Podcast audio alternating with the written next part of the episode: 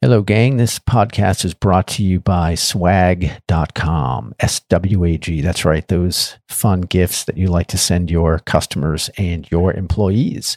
What's super cool about swag.com is that they're the first platform on the planet to have a turnkey software as a service solution for large companies. Their customers are Google, Facebook, Starbucks, Netflix, Amazon. You go kind of right down the list and they're basically helping you manage your swag in a super efficient and a very elegant manner. What's particularly cool about swag.com is that they can manage your inventory for you. So you don't need to dig it out of your closet. They basically will store the inventory for you in one of their facilities, which are scattered around the country. And you just log into the portal. You can either make a new purchase or you can tell them to send some of your existing swag products to certain people and you can send to one person or to 200. So it's a very cool platform that just kind of removes all of the messiness with um, picking, packing, and sh- particularly shipping swag. I'll also mention that I'm an investor in the company because I like the product so much there's no other solution out there that's so technology driven and just solves so many problems in the very archaic old school world of swag. So they've offered a discount for uh, friends of the podcast, and the discount code is simply Bob10. That's B O B 1 0. B O B 1 0. And you'll get a 10% discount using that on their website, which is swag.com, S W A G.com. This podcast is also brought to you by All 33's Backstrong Chair, which you've heard me uh, talk about before. And apparently, we are pushing a lot of product for them through the podcast. This is the best chair ever, and I do not say that lightly. The name comes from the fact that this is the first and only chair that allows for the movement of all 33 of the vertebrae in your spine while you sit. I have used uh, fancy chairs over the years and not so fancy, and they all seem to disappoint in their own special way. And I'm sure you've experienced the same. Either the saddle feels good, but the arms don't, or the back doesn't move enough, or my legs start to lock up, and so on. I've been using the All 33 chair for just about a year, and it has completely removed my lower back pain and my general fatigue that I get when I sit too long. It's essentially slouch proof. The saddle moves, which provides ergonomically correct support for the lower thoracic area and also promotes ideal posture. The saddle isn't fixed like most chairs, and instead it sort of moves in the same direction as your ball and hip joint. Uh, and of course, we all know that sitting is indeed the new smoking, and you need to sit correctly and need the right chair to do it for you. The folks at All Three Three have a $100 discount for friends of the podcast, and you can go to all33.com forward slash discount forward slash Bob to get that discount. Again, all33.com forward slash discount forward slash Bob. Hi, all. My guest today is Alan Patricof, founding father of venture capital and author of a new book entitled No Red Lights Reflections on Life 50 Years in Venture Capital and Never Driving Alone. Alan and I dig into his new book, uh, as well as his ethos on life and we cover a veritable and literal potpourri of topics that had me feeling super inspired for many hours after our conversation. Among other topics, we discuss his love of music and how he started a discotheque in the 1960s, why he missed Woodstock, and the fact that he attended Burning Man a couple of weeks ago. We also hit on why Alan is always optimistic and the importance of making room for a whole life by doing spontaneous things and not just working all the time. For example, Alan is a fan of taking people up on last minute invitations to dinner or an event, uh, whereas most of us perhaps would simply politely try to decline the invite because of short notice, or we would make an excuse because our workloads are always there and they're ever present in front of us. Alan and I also discuss how he founded New York Magazine with a couple of other folks and eventually rose to be chairman. Uh, we hit on his first fund called Decahedron when there was, in fact, really no VC industry at the time. We covered his longtime uh, friendship with Sir Ronald Cohen, who is who is also a um, quite a legendary VC, and how the two of them, in fact, established the venture capital industry in both the UK and Europe. We then transition and we discuss a bit about Alan's family and how, in fact, his father left the Ukraine as a four year old boy and he ultimately um, landed in the United States in Ohio and eventually found his way over to New York City, selling remnant clothing and working on Wall Street as a broker until the age of 89. And some of the lessons that he learned from his father as well as his mother. Alan also had so many great pieces of advice in the book. For example, life is cumulative. Think about that for a moment. If there's any project you're working on, it most likely is the result of a number of years work worth of work or effort or relationships or knowledge that has landed you in the spot you're in at the moment.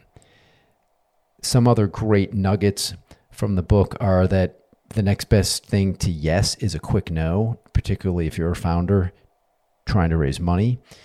Not to count on a cascade of miracles when running a startup, when instead you have to, you've got to measure, measure, measure. Um, when taking a meeting, don't think of it as a transaction for you. Instead, think about how you can help the other person and just many more great nuggets and morsels of wisdom. Um, I will also mention that he said he responds to every phone call within 24 hours, which is amazing because I don't do that in my work life, and I should. Uh, and then we then we transitioned the conversation, of course, the world of investing, since that's his uh, that's his background and his uh, his career. Um, we talk about how he sizes up early stage companies, how he looks at risks and rewards, risk and reward, uh, as well as a discussion around Alan's latest fund, which is called Primetime Partners, focused on the over 60 population or the quote unquote ageless generation and how his fund is investing in companies that are coming up with solutions and experiences for this particular cohort and generation. So I I hope you enjoy this and are inspired as much as I was. It was a fantastic chat. We covered a lot of ground. Go and read the book or listen to the book. It is fantastic. It will keep you inspired for many hours and days. Enjoy.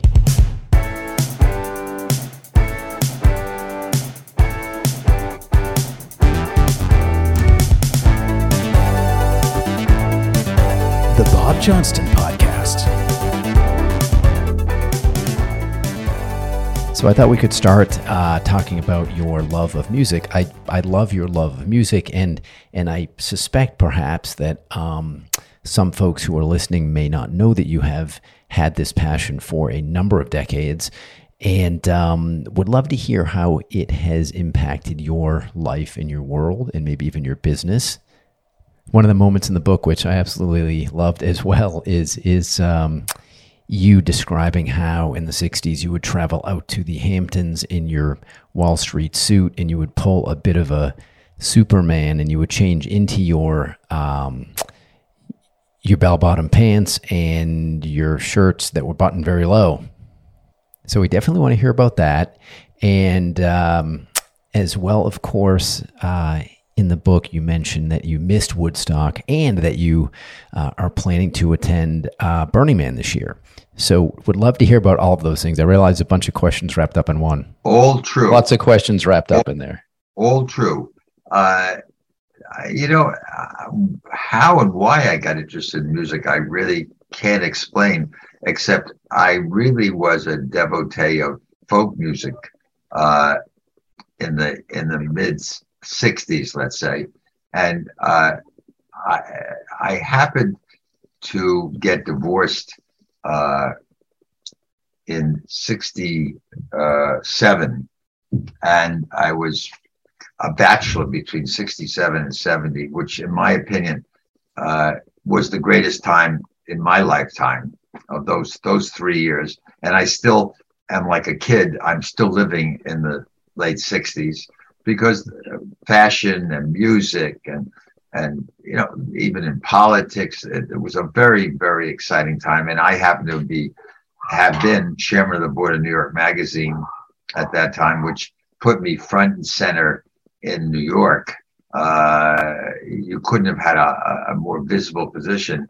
And then i i started this discotheque which came about by accident because i knew a couple of people in wall street who friends of mine who were thinking about doing this, so I jumped on board. Uh, so I, so the you know 67 to 70 and you know folk music uh, I, as i say i had always been interested in from way back uh, so uh, i guess your first foray was starting what you're referring to in 1961 when i uh, rented town hall to give a folk singing concert which was a crazy idea but you know, I had come out of the army, uh, and uh, I figured before I go to Wall Street or back to Wall Street, I want to try become an impresario. Uh, and uh, I was lucky in that it failed uh, because of the new newspaper strike. So I went into a financial career instead. But a lot of uh, my life has always been infused with music, and I have to have I happen to have a very very close friend who is probably the leading rock promoter, or maybe I should say was, because uh, he's like me in his mid 80s, although he's full time still. But his name is Ron Delsener, and he was was very famous in New York as Ron Delsener Presents, and whether it was the Beatles or the Rolling Stones or Led Zeppelin, uh, he, and I, he and I kind of been friends forever, and so as a result, uh, I'm about one of his only friends that likes going to concerts. So I go to a lot of concerts, and I'm backstage in a lot of places, whether it's Madison Square Garden or Jones Beach or uh, Forest Hills. So uh, you know, it's and it's left me with uh, a, a, strong feeling, and and and most currently, uh, uh, in where I live in East Hampton is a very well-known place called the to- Stephen Talkhouse, which is in my book, and that's like the venue. It's probably the only venue, but it's, it's certainly the venue. Uh, uh, once you pass Southampton that really has exciting music going on almost seven days a week. And uh, I'm probably there at least when I'm out in the Hamptons, at least uh, one or two nights a week, at least. Uh, and, uh, you know, I'm the oldest person in the place. Uh, I become friendly with the owner. At one time, Ron Delsener and I tried to buy it, uh, which was not possible. Uh, I went to last Saturday night to their 35th uh, anniversary celebration for their friends, of which I'm one. Mm. Uh, so that's the answer to your question about my involvement in music. Uh, I've never done it uh, uh, for a business, although I did have one investment. Actually, the first investment we made at Greycroft was in a company called Pump Audio, which mm-hmm. uh, produced what is known as sounds like music. Sounds like the Rolling Stones, sounds like the, the Bee Gees, but it's not. And it was a compilation of just average generic music that sounded like and which advertisers and movie people could use as alternatives to paying for stars uh, and having to get the license rights, which were very, very, very expensive. So uh, that is the one music investment I guess that I've made. Can you talk a little bit about optimism? It it seems to me that you are an incredibly optimistic person, and, and that is true ever since I've known you. And and we're in a moment in time here at the macro level on a global perspective, whether it be around social justice, whether it be around politics, whether it be with what's happening with the economy. What's your what's your sort of brand ethos, if you will, in running your life? Maybe not brand, but what's your personal ethos in running your life, and how does optimism play into that? I, I think it's a great question you're asking. I, I would start out saying uh, you can't be in the venture capital business and not be optimistic. I mean, if if you don't think positively, I mean, uh, we, you know, you know well as well as I do. You know, in the venture business, you got a lot of problems, a lot of failures. As I've said many times in 19, uh, 2000, 1999 to 2001 or two, uh, every week there was some company uh, in a portfolio that couldn't meet payroll. So uh, it was tough times to go through. Uh, and I think you had to keep your chin up and think about the positives and not just focus on the negatives. And so, uh, but I have lived my life, which is why I wrote the book, uh, which is the title of No Red Lights, is the fact that I have uh, more than being positive or uh, complimentary of being positive is I just love to take advantage of opportunities, whether it's in producing a show at town hall or whether it's to start a discotheque or whether it's to uh, uh, get involved with in international uh, development or get involved with politics.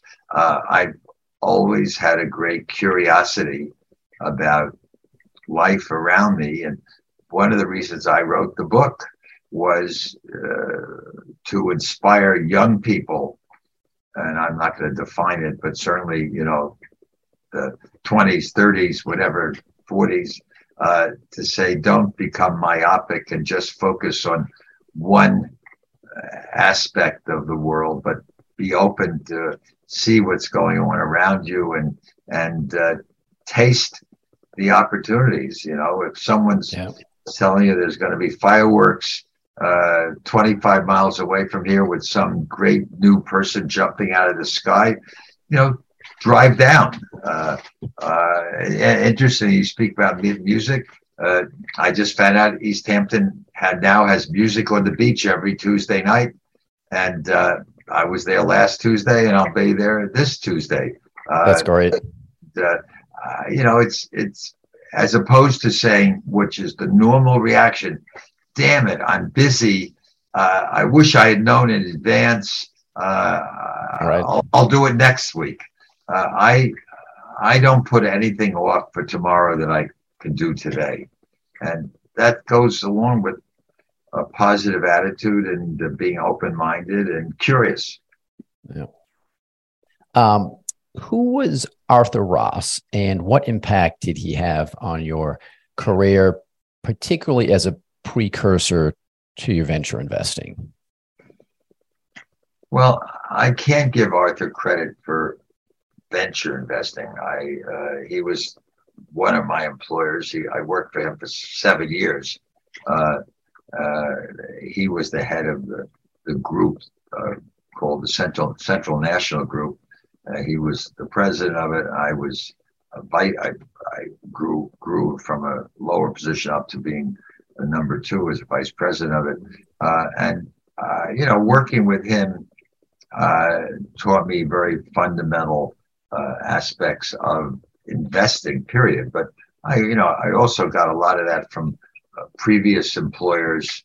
And I, I, my whole early career was working with people like Arthur who were very fundamental, value oriented investors, which you would say, how the hell could that get you into venture capital if you were working with value oriented investors?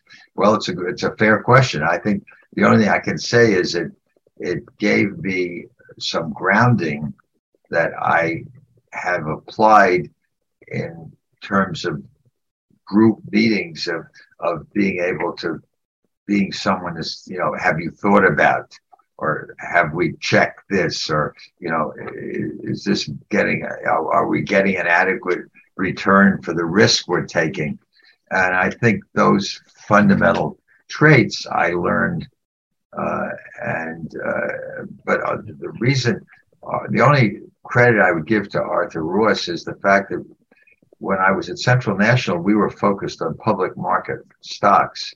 And i was the only person in the organization that when we got opportunities to do private investments, nobody else was interested in it. And that's how I got into New York Magazine. That's how I got into LIN Mhm. Broadcasting, how I got into into Datascope Corporation. Uh, I was the one uh, of the in the organization. Uh, uh, before I was there, they would just take pieces of private deals every once in a while and put the papers in a in a file cabinet. We did file things in those days, uh, paper paper uh, records, and uh, no one ever even thought about it. And probably most of them went away, or no one no one even knew what they were. But when I was there, I was intrigued by that, and I used that opportunity at Central National to to hone my skills in in making several private investments that lit my you know light bulb up and and made me think this is what I want to do.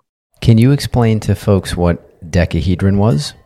Yeah, Decahedron was the first partnership I put together when I started Alan Patricof Associates, and it got the name because I had ten clients. Nine of them were uh, high net worth family groups, and the tenth one was a, a two and a half million dollar fund that I put together of about I don't know ten or fifteen families who invested uh, or individuals, high net worth individuals who put in a hundred or 150,000 or whatever it was.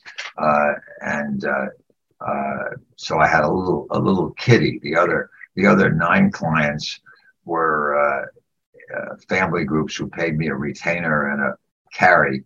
Uh, but, and they had an option, you might say, you know, they were a, a, uh pledge fund. It wasn't, we didn't call it that, but they didn't have to go into deals. Whereas I had, uh, I was the general partner of Decahedron, which Yeah. meant, which means tenth side. Yeah. How did you come up with with your business model there? I had read in the book that um, you were charging clients uh, a retainer of twenty five thousand dollars, I think, per year, and then I believe it was a two and twenty in terms of carry, um, or I guess in terms of management fee and carry. Did you did you make that up on the fly, or were there other funds or uh, folks uh, that were using that as a model? Invented it on the fly. I didn't know, you Yeah. know, there were no funds or, or related. The reason I did it is because I, when I went into business, I realized that there were many groups around, like Central National Corporation, that had nobody following private investments for them. Hmm yet they did these deals every once in a while but you know just because they were a friend of someone and they had and they had money uh, central national had a lot of money. Uh, and so uh, i said there are a lot of people like central national uh, i'll be their external advisor just for their private deals and i'll look at stuff that comes to them and i'll show them deals and uh, uh, operate on Yeah. a regular basis so that I knew I had my nut covered for my first two years in business.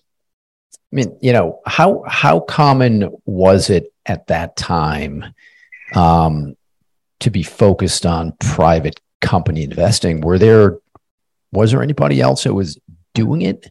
No, there was, but as far as I can recall, the venture capital industry became venture capital in the early 70s, like 73 or 74, where the NVCA was formed. But Yeah, it it was the deal business. That that's how it was referred to primarily, and uh, uh, You know, I invented. it. I, I I came up with this concept out of whole cloth.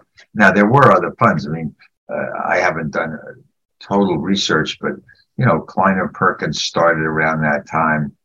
Uh, I don't recall whether Sequoia had uh, Davis and Rock, which was probably among the most prominent uh, started then uh, Warburg Pincus, uh, TA Associates, Peter Brooke up in Boston.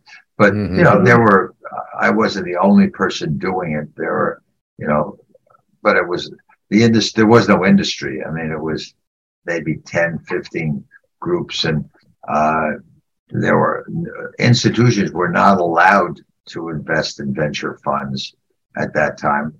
because there were uh, restrictions on how they would have to classify the not just the investment in the fund, but the underlying assets of the fund, which made it very, very complicated. That that rule changed in 1977. So until that time, institutions were really not a, a major part of the business. Gotcha. So I guess um, once that once that rule changed, then I imagine a lot of institutions were jumping to the game. But you had already you had been doing it a while, and you had cultivated a network. So, so I imagine private of private of high net worth individuals and family groups. Yeah, yeah.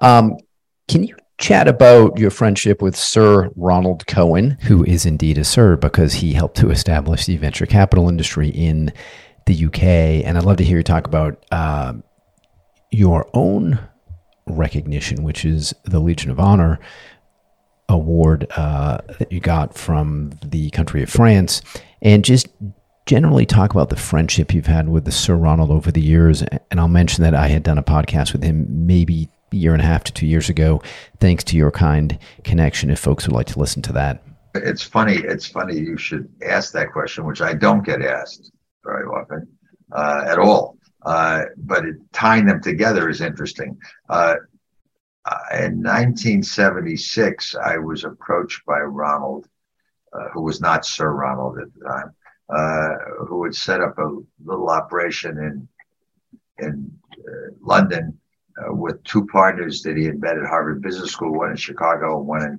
in Paris. And uh, uh, the the third, the partner, in, and it was to do uh, M&A transactions with the idea of someday becoming a merchant bank and investing. But at that time, it was purely doing uh, fee for hire. Uh, and the individual in Chicago decided to drop out and go back I think became a professor. I don't know what he did. And Ronald was coming over to the U.S. to see if there was someone who would like to be the third leg of the of the of the stool. And uh, we got to know each other, and I got intrigued with the idea that uh, overnight I could be international. I could have an office in New York, an office in Paris, an office in London. And part of the deal was putting my nameplate of Alan Patricof Associates in their uh, lobby or on the front of their building. And uh, I had a small investment banking operation, very small, like theirs was small. So we did investment banking between Paris, London, and New York uh, under the name of MMG, which was their day. And uh, the idea was they were going to someday go into venture capital under the name Alan Patricof Associates. And uh, uh, we ended up doing that in London in 1981 and France in 1982 because it was just not the industries was not was not ready for it in Europe. Their risk taking was an anathema to most people in Europe. Yeah. Uh, uh, it's, it's a lot better today, but still never like the United States is in terms of risk taking. And uh, uh, many year, years later, I, you know, when I left the firm, and uh, Ronald left, and Maurice uh, left. Uh, Ronald went into impact investing, uh, and he was knighted by the Queen. and Maurice Tchenio, the fellow from Paris, was given the Légion d'honneur by the French government. And interestingly, I, you know, I was the person that started all this venture activity, both here and abroad, but there was no such comparable award here. So I was just commonly referred to as the legendary Alan Patricof. So Sir Ronald Cohen, Maurice Tchenio, the d'honneur, and Alan Patricof, the legend, uh, which you get by just living long enough and being in the business long enough. And uh, uh, about two or three years ago, uh, a French banker said to me, "You know, you started venture capital in France. Uh, I let, let me submit your name for uh, consideration for the Legion d'honneur. The, the, being knighted works differently. Uh, so I was, uh, you know, two or three people wrote supporting letters, and President Macron made me a Legion d'honneur. I haven't worn the pin yet because I haven't put a suit on to to be able to use it, but uh, I'll have to figure out uh, and find out if it'll if it'll get me into a French restaurant someday if I wear it. Have the, have the two of you decided as to who won the battle um, as to whether your business partnership was planned at an Italian restaurant or a Chinese restaurant? Oh, he, Or is that is that still on the fence? He's the one that came up with the with the fortune cookie. But I he tell I mean, how can it be a fortune cookie and, and then the name of the restaurant's an Italian restaurant? So I don't. But it's it's it's uh, you know it's a it's a tale that will continue to be told. But Ronald and I, in particular, are still very very close friends. I was just with him in France uh, a month ago and Yeah. vacation, and he was over here in New York. And just so folks know, the inscription on your fortune cookie is that you will make money with your friend. And uh, c- clearly, the two of you have over the years. Yeah, that's true. Can we switch gears a bit and talk a little bit about your father, uh, who left the Ukraine when he was a boy, moved to Ohio because your family had cousins there, um, and your dad had five siblings. Is that correct? They were orphans. The, the, the They were orphans. Okay. died. You know, the the story. He was so young, no one ever could tell me the exact story. Some told me they they they died in a fire. Both others told me they died in a plague. Uh, uh, whatever it was, they there was a pogrom going on at that time. Yeah. And, uh, they were living about a uh, hundred kilometers outside of Kiev.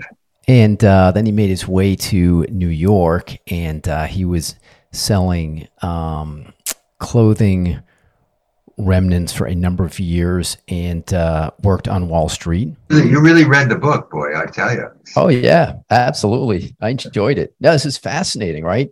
And so you think about his path, and and he he was a broker, by the way, on Wall Street until the age of eighty eight or eighty nine, I believe. I read in the book. Yep, yep. Um, so I guess when you were watching him, what were the sort of what were the lessons that you learned just watching him work over the years? You know, and the tenacity and the integrity to get things done. You know, Well, support the family. No, I, I, I, Bob, I want to be honest with you. I, you know, because I get asked this all the time. You know, what did you, was your father your icon? Was he was he? You know, what did you learn from? My father was not a great teacher. Uh, I, uh, I don't I don't want to make him more than he was. My mother was a wonderful, uh, uh, easy uh, person to be with. My father was a very difficult person, and I Mhm. think I was always somewhat bitter about the fact that he had grown up in poverty and uh, uh, even didn't really take as much satisfaction as he could have over my success. Because I think to a certain extent, maybe it was jealousy or whatever. He just never could handle it. Uh, but what I, I guess the character, uh, my mother was the one who, what I described to you very early on about how I am as a personality, she was like that. She would do things. She was very positive, optimistic, and uh, curious. My father was more sedentary, didn't exercise, uh, was not interested in anything except, you know, sitting, ultimately sitting at his desk and being a stockbroker and reading the, the stock news. Uh, so I can't say I really learned that much from other than say he did tell me don't be on the selling side of Wall Street, be on the buying side. So Right. that I and I never forgot that one and and practiced that. Uh, and the other thing is uh, he did not believe in.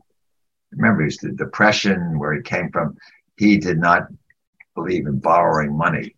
Uh, he did not have a credit card. If he couldn't pay cash, he didn't buy anything.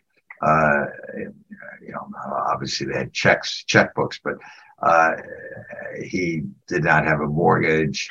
He uh, he was very. uh, It's not a question of just frugal. He just did not believe in extensive credit, uh, and and so I personally I can't attribute to him, but I've never had a mortgage, and I've never.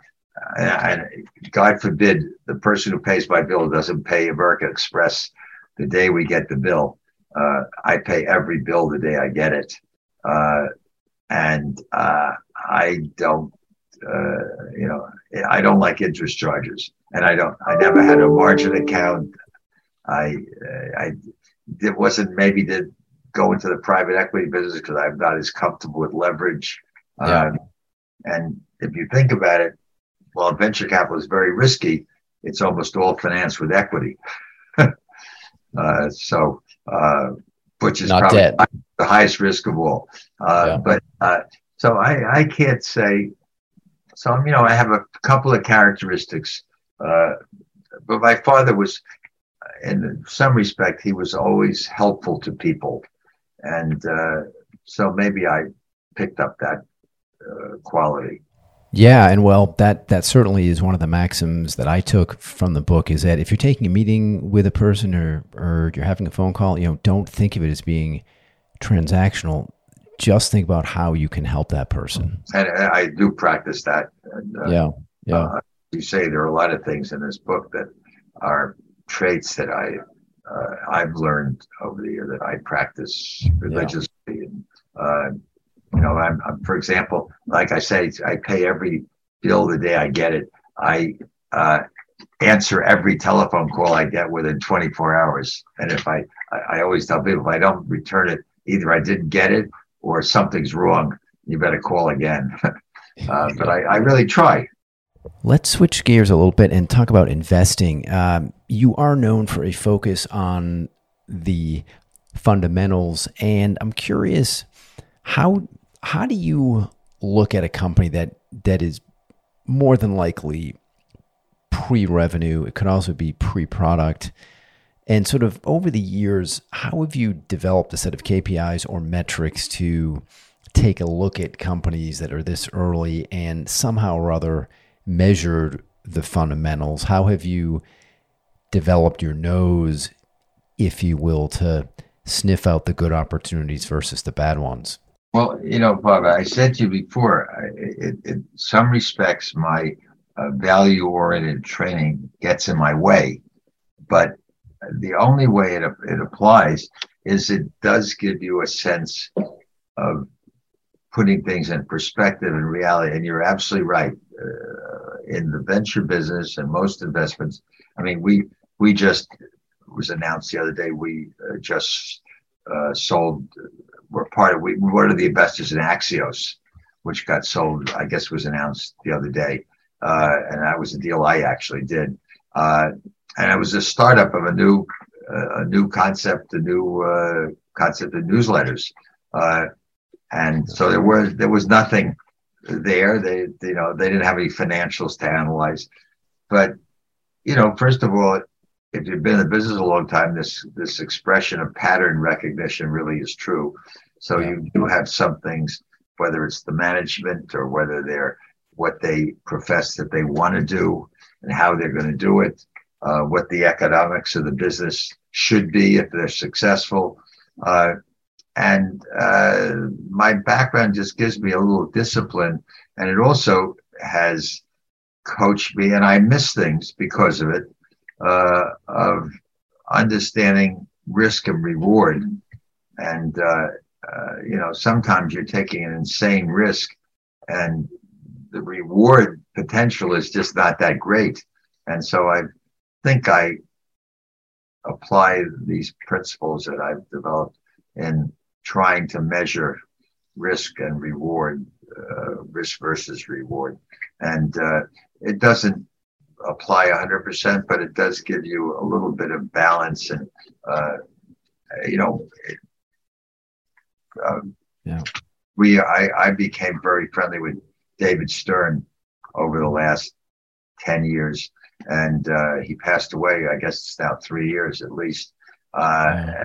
and he had retired as commissioner of the NBA, and I got him interested And, in, in you know, he's trying to figure out what he was going to do next. It's pretty hard to have something to do after the NBA, uh, being commissioner. And I convinced him to come in and sit in with our Monday morning meetings, and he fell in love with the meetings. Uh, and he Yeah. fell in love with venture capital, and uh, uh, I even gave him a card at one point and made him an in, officially an intern of the firm. Uh, but the reason I I mentioned to ask you about that. Yeah. the reason I mentioned is that David would sit at the meetings and would ask her the dumbest questions. Uh, and uh, uh, but they were the questions that other people had that were afraid to ask. yeah. Uh, uh, you know, uh, you know, I can give you all kinds of uh, example. You know, what does ARR be?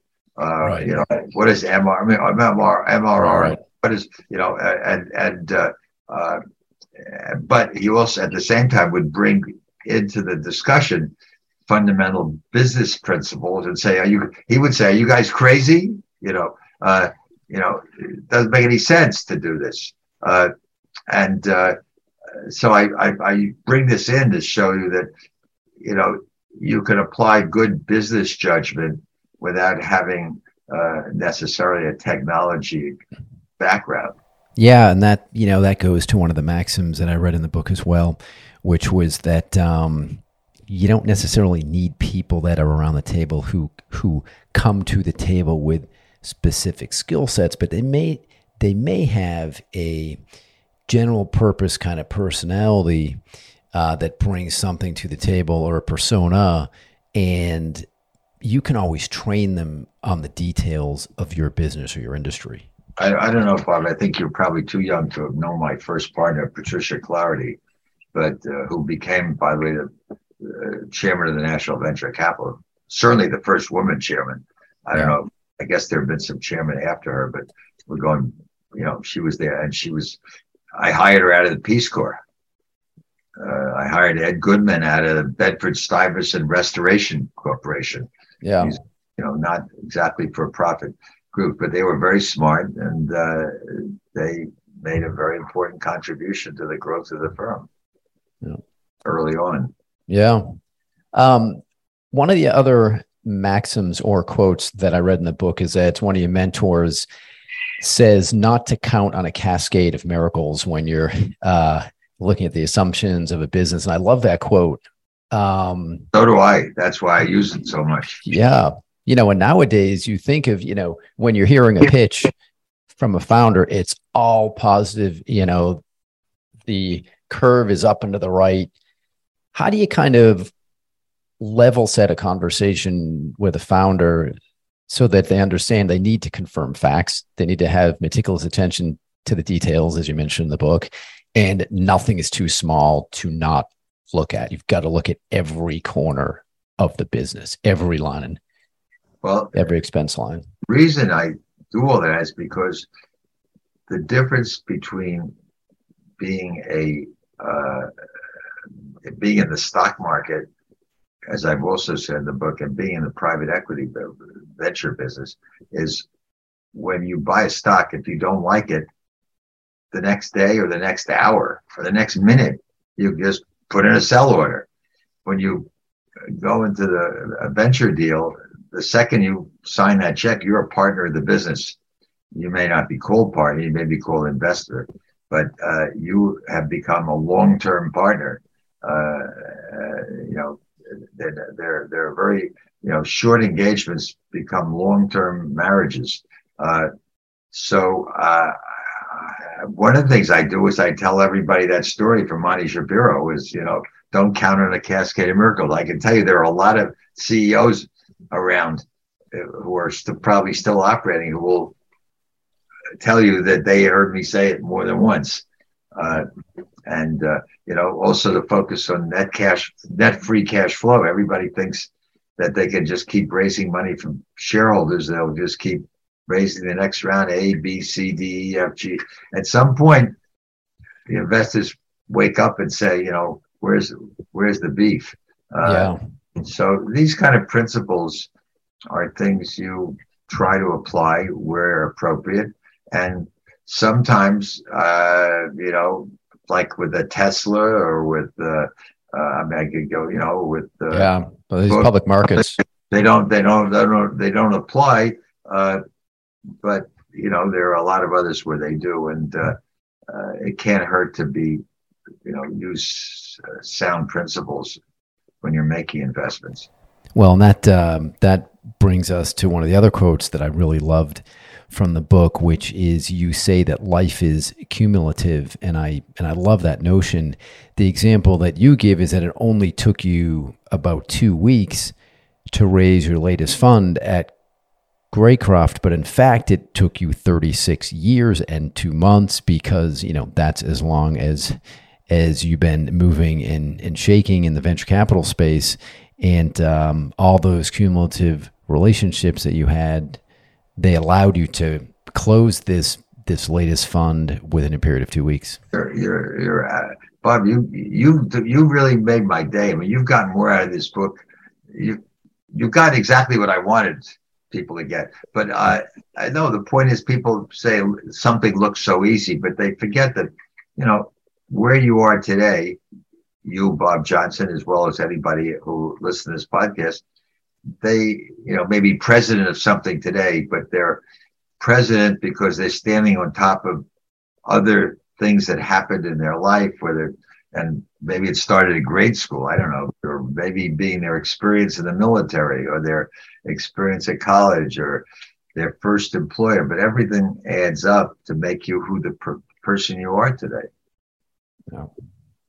Hundred percent. You know, I mean, it really does. And you think about just just the ability to network um, and to get out there, you know, develop relationships, as you mentioned, and you know, without an angle, without a transaction in mind, and and whether you're at a lunch um, or whether you're at a conference and you decide, you know, to sit at a table with people that are not within your industry, and if and if you get one idea from that conversation or you meet a person who becomes a friend, you know, then it is all worthwhile.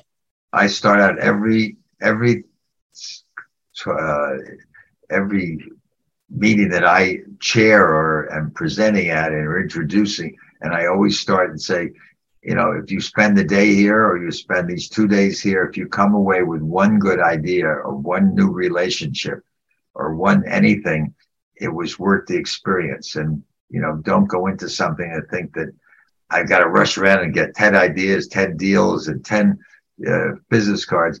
Uh, but, you know, make something meaningful that will be part of a life experience is, is how I yeah. do things to this day. Yeah. One of the other quotes that I loved, and there's a lot of them that I have on the list here, but uh, one of them is uh, the next best thing to yes is a quick no. And of course, we can think of all the times where a VC or you know private equity firm or an angel investor will sort of lead on an entrepreneur and they'll take days, weeks, or even months. So I guess how how have you looked at over the years the ability to say no, but with without being mean or nasty. So within the right tone. How how have you learned to say no to folks? I, you know, I, uh, I, I, I want to give you the direct answer. You know, I wrote a blog about oh four five six years ago. The blog was the title of which was "You Don't Remember Me, but." That was the title. And I actually wanted to include that in the book, and the publisher said, incorporate that into the uh, text, and, uh, which I have done. Mm. But it was saying that, you know, it ties all the things we've talked about. Life is cumulative, you know, how you treat people, etc. Uh, I, uh, I used to be very nervous when people would walk up to me. This started about 15 years ago. Didn't start when I was my 30s or 40s or 50s. It started later in life when I people come to you don't remember me, but I worked for you 25 years ago. You don't remember me, but you took my phone call when no one else did. You don't remember me when you interviewed me. You didn't. You didn't. You, didn't, you rejected me, but uh, I remember how you treated me. All these things uh, are cumulative, and they're part of a reputation, and they're part of building up an image. And uh, part of it is saying no. In the venture business, you are saying no to a lot of people and yes to very few. And when you say no, if you don't say it nicely or try to say it nicely, you can't ever be perfect on this. Is it's like telling a person that their child is ugly. Uh, it really is. I mean, you know, over a period of 52 years in this business, I've seen some really crazy ideas. And uh, you, if you say to someone, you're out of your mind, this is a crazy idea, it's not going to build you a lot of points. Uh, but if you can say it with humility and with some constructive, you know, approach, I think it builds you reputation. So my point of uh, start saying you don't remember me, but is that I get people coming up to me all the time, and I have learned after the 10 or 15 years, I really, really never get someone coming up and saying uh, something that I did that was really terrible that they don't remember me. But and uh, and I realized it's it's how you say no, how you treat people, how quickly you return the phone call, uh, handwriting letters. Uh, it's to build up a style that builds yeah. a reputation that people think well of you. I was walking down the streets of, of Martha's Vineyard last week, and a guy walked up to me. I I could assure you, I never saw him before in my life. Uh, and he told me his name, and he said, "You don't remember me, but I worked for you 25 years ago." Uh, and I said, "Here it is again. Not a day goes by. There's not a day that goes by." It happened to me yesterday. I went to a meditation session, and a guy sitting next to me at meditation said, "You don't remember me." That's amazing. Yeah. It really well, is. You live to 87. You know, you met a lot of people on the way. True, true. Had a well, lot of uh, and hired a lot of people and invested in a lot of people and turned down a lot of people and you know I have well, a big index. That's a good transition over to what you're doing now at prime time and uh, would love to chat chat a little bit on that front as as well as um, just this whole notion of health wellness aging ageism which is a real thing. Would love to get your just general thoughts on that whole area uh, and then sort of what you're doing to solve these challenges with primetime partners. Well i got the idea. About four or five years ago i decided that Greycroft was growing so fast and the partners had vision of other partners of how they wanted to build it and what they wanted to do with it and you know i was in 80 whatever it was 82 83 uh, and i really didn't want to get into the whole element of being a building a very big firm at this point. And so I worked out a transition uh, plan, which was over four years, uh, and to, to, stay in the firm, keep investing, keep following companies. Uh, I did Axios during that period of time, uh, as a matter of fact. Uh, but uh, to you know, think about what else I wanted to do for a next chapter because I did Apax and or Alan Patricof Associates became Apax, and then I did Greycroft, and I wanted to do something else. And I was fascinated with the fact that a lot of my friends were uh, retiring, going to Florida, or playing golf, uh, uh, or being, in some cases, forced because firms had policies of at age 60 or 65 you had to leave just at the time when they had the most wisdom the most experience the biggest rolodex. And they were saying you know sorry we want to make room for somebody else. So i had been talking about it thinking about it uh, reading about it. Uh, i read a lot of studies about it. And uh, one day my son came to me one of my three sons and said you know abby levy who I knew very well because she had been the first president of Arianna Huffington's company, Thrive Global, which I was on the board of, uh, as I had invested in it. Uh, uh, I think that may may also have been in those last four years. Uh, and so he said she's got the same idea, and she wants to. She's going to do something about it. And so he, within here I'd been sitting next to at board meetings, but never really talking about it. And we got together two or three weeks later, we formed a firm to invest in products, services, technologies, experiences, and perhaps media for uh, the aging generation. We originally I said over 60. I would say now it's over 50, post menopausal. Uh, uh, and uh, we've now we raised a small fund, uh, you know, relatively quickly, but you know, based on cumulative life experience, and we uh, raised fifty million dollars, uh, mostly from family groups. We had a couple of institutions who were in the healthcare area, and we've made twenty five investments so far, and they all are providing something to serve the ageless generation. Uh, and we also decided to become thought leaders in this whole area, which was to run run seminars, symposiums, go on conferences, uh, write about it. Uh, I've just written uh, an op-ed that I, you know, if I'm lucky, it'll get published in a publication. If not, I'll do it on Medium or, or LinkedIn. Uh, uh, but maybe in a newspaper or a magazine.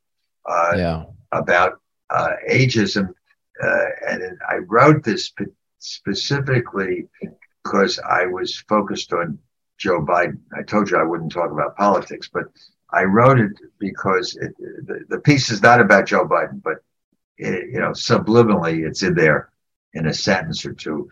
But it was saying that you know we're at a period of time where there's a shortage of talented people in healthcare. There's a shortage of talented people in in uh, in teaching in uh, many professions, and yet we're aging out people, and we're talking about being them being too old to do something when in today's world at 60 or 70 you're in really i mean if you're taking care of yourself you're in you have a great long life ahead of you i i say in my book that i'm going to live to 114 and i believe it and if i'm right someone at 60 has only lived half their life and so they've got the second half to deal with uh, yeah. And you know, at 80, at 87, I still have 27 years to go.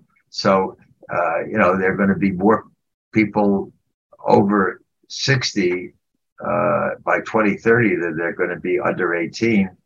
They're going to be millions of people over 100 by 2030. Yeah. Uh, those people all have special needs. And uh, we've got to stop, uh, you know, like ending racism, uh, ending classism. We got to, you know, end this idea of ageism and think about the opportunities for using this talent, uh, uh, perhaps, to, you know, in training the next generation and taking, yeah. Not letting them go out to pasture where they've got the most to offer.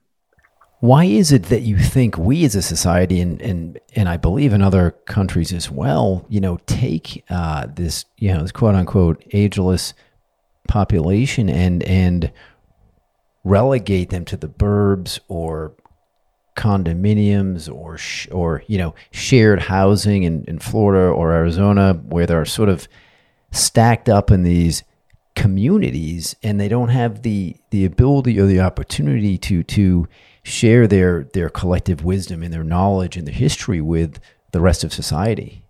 Well, not every society does that. Uh, we do it, uh, but the problem of the aging uh, population is happening in Europe. It's happening here. It's happening, of course, in Japan and China.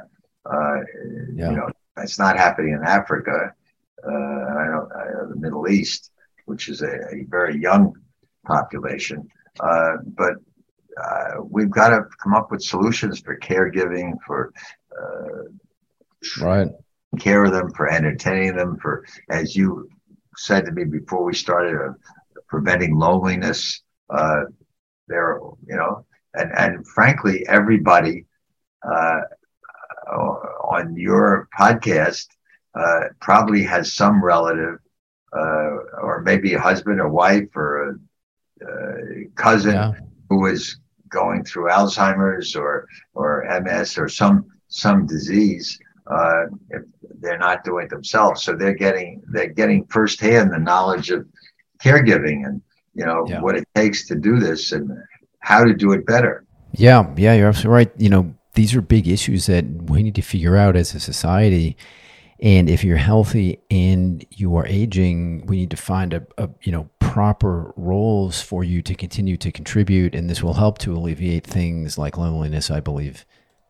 So when when you're looking at companies uh, to invest in, is there a particular age mandate for the founders, or you know, or not? No, no, no. In terms of the, it, it's the really the target audience. It could be anybody, but yeah. we also have a parallel objective, which we have not succeeded in so far. I have to say, uh, which is specifically to say to a- any person who has done it before to say go back in the same business all over again uh, and hire people from your previous activity and we'll be interested in investing and we put our shingle out and said that and uh, uh, we have not yet got a, a, ceo who had been in the paint business who wants to start a new paint company and uh, you know, with his with his extensive contact database and bringing in attractive people who worked for him before, which has a very high predictability of success.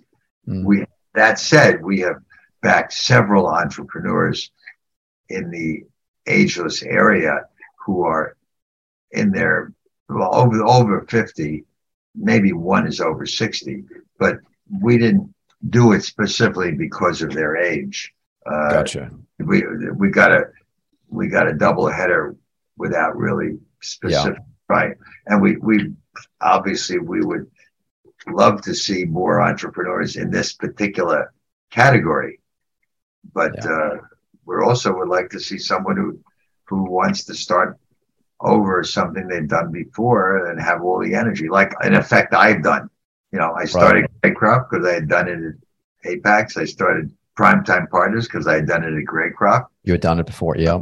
Yeah. So, uh, you know, who knows? Maybe I'll have a, another firm someday. What's your um, what's your daily regimen looking like? I mean, I know that you're training for the marathon at the moment, the New York City Marathon, where you're going to run walk that, and you train with a weight trainer, I guess, two to three times a week. What else are you doing to just stay fit and healthy? I uh, I'm active. You know, I I I work. that yeah. kid that keeps your mind. I read. Uh, you know, I still read three or four papers a day in hard copy. I uh, I have a bad habit of double and triple booking every night my nightlife and activity because I get invited, fortunately, to enough places to do things. I travel uh, you know, I, I, don't live a static life. Uh, in terms of what you're trying to get at, do I? Yeah, I take vitamin D3 and I take uh, B12. I don't yeah. think I don't know what the hell that's doing. Taking all the supplements, yeah. I do a couple, a couple of those things, and uh, right. Uh, and I don't, and I eat carefully. I tell you one thing I do, which is a little neurotic. I weigh myself twice a day. Once I read that, yeah. And I and I, I I convince myself you know, if I if I vary by more than two pounds, then I try to skip a meal. Uh, like I skipped lunch today. We are coming up on time here, and I wanted to ask you one final question, which is, what are your go-to sources for news and information, whether it perhaps be um, websites or email newsletters or or feeds uh, that you are getting? I'd be I'd be really curious to see what that what that looks like. I don't look. I don't check the music industry, but I I read the information. I read Business Insider. I yeah. read Axios. Uh, you know, I'm trying to. What else? You know, yeah. but as you said, I read the FT. There's a lot out there. Yeah, the FT and Times and the Journal and uh, Business Week, Forbes. Um, I try to keep myself posted on what's going on in the world. Yeah. Well, this was a lot of fun. I really appreciate you joining, Alan. Thank you for asking me.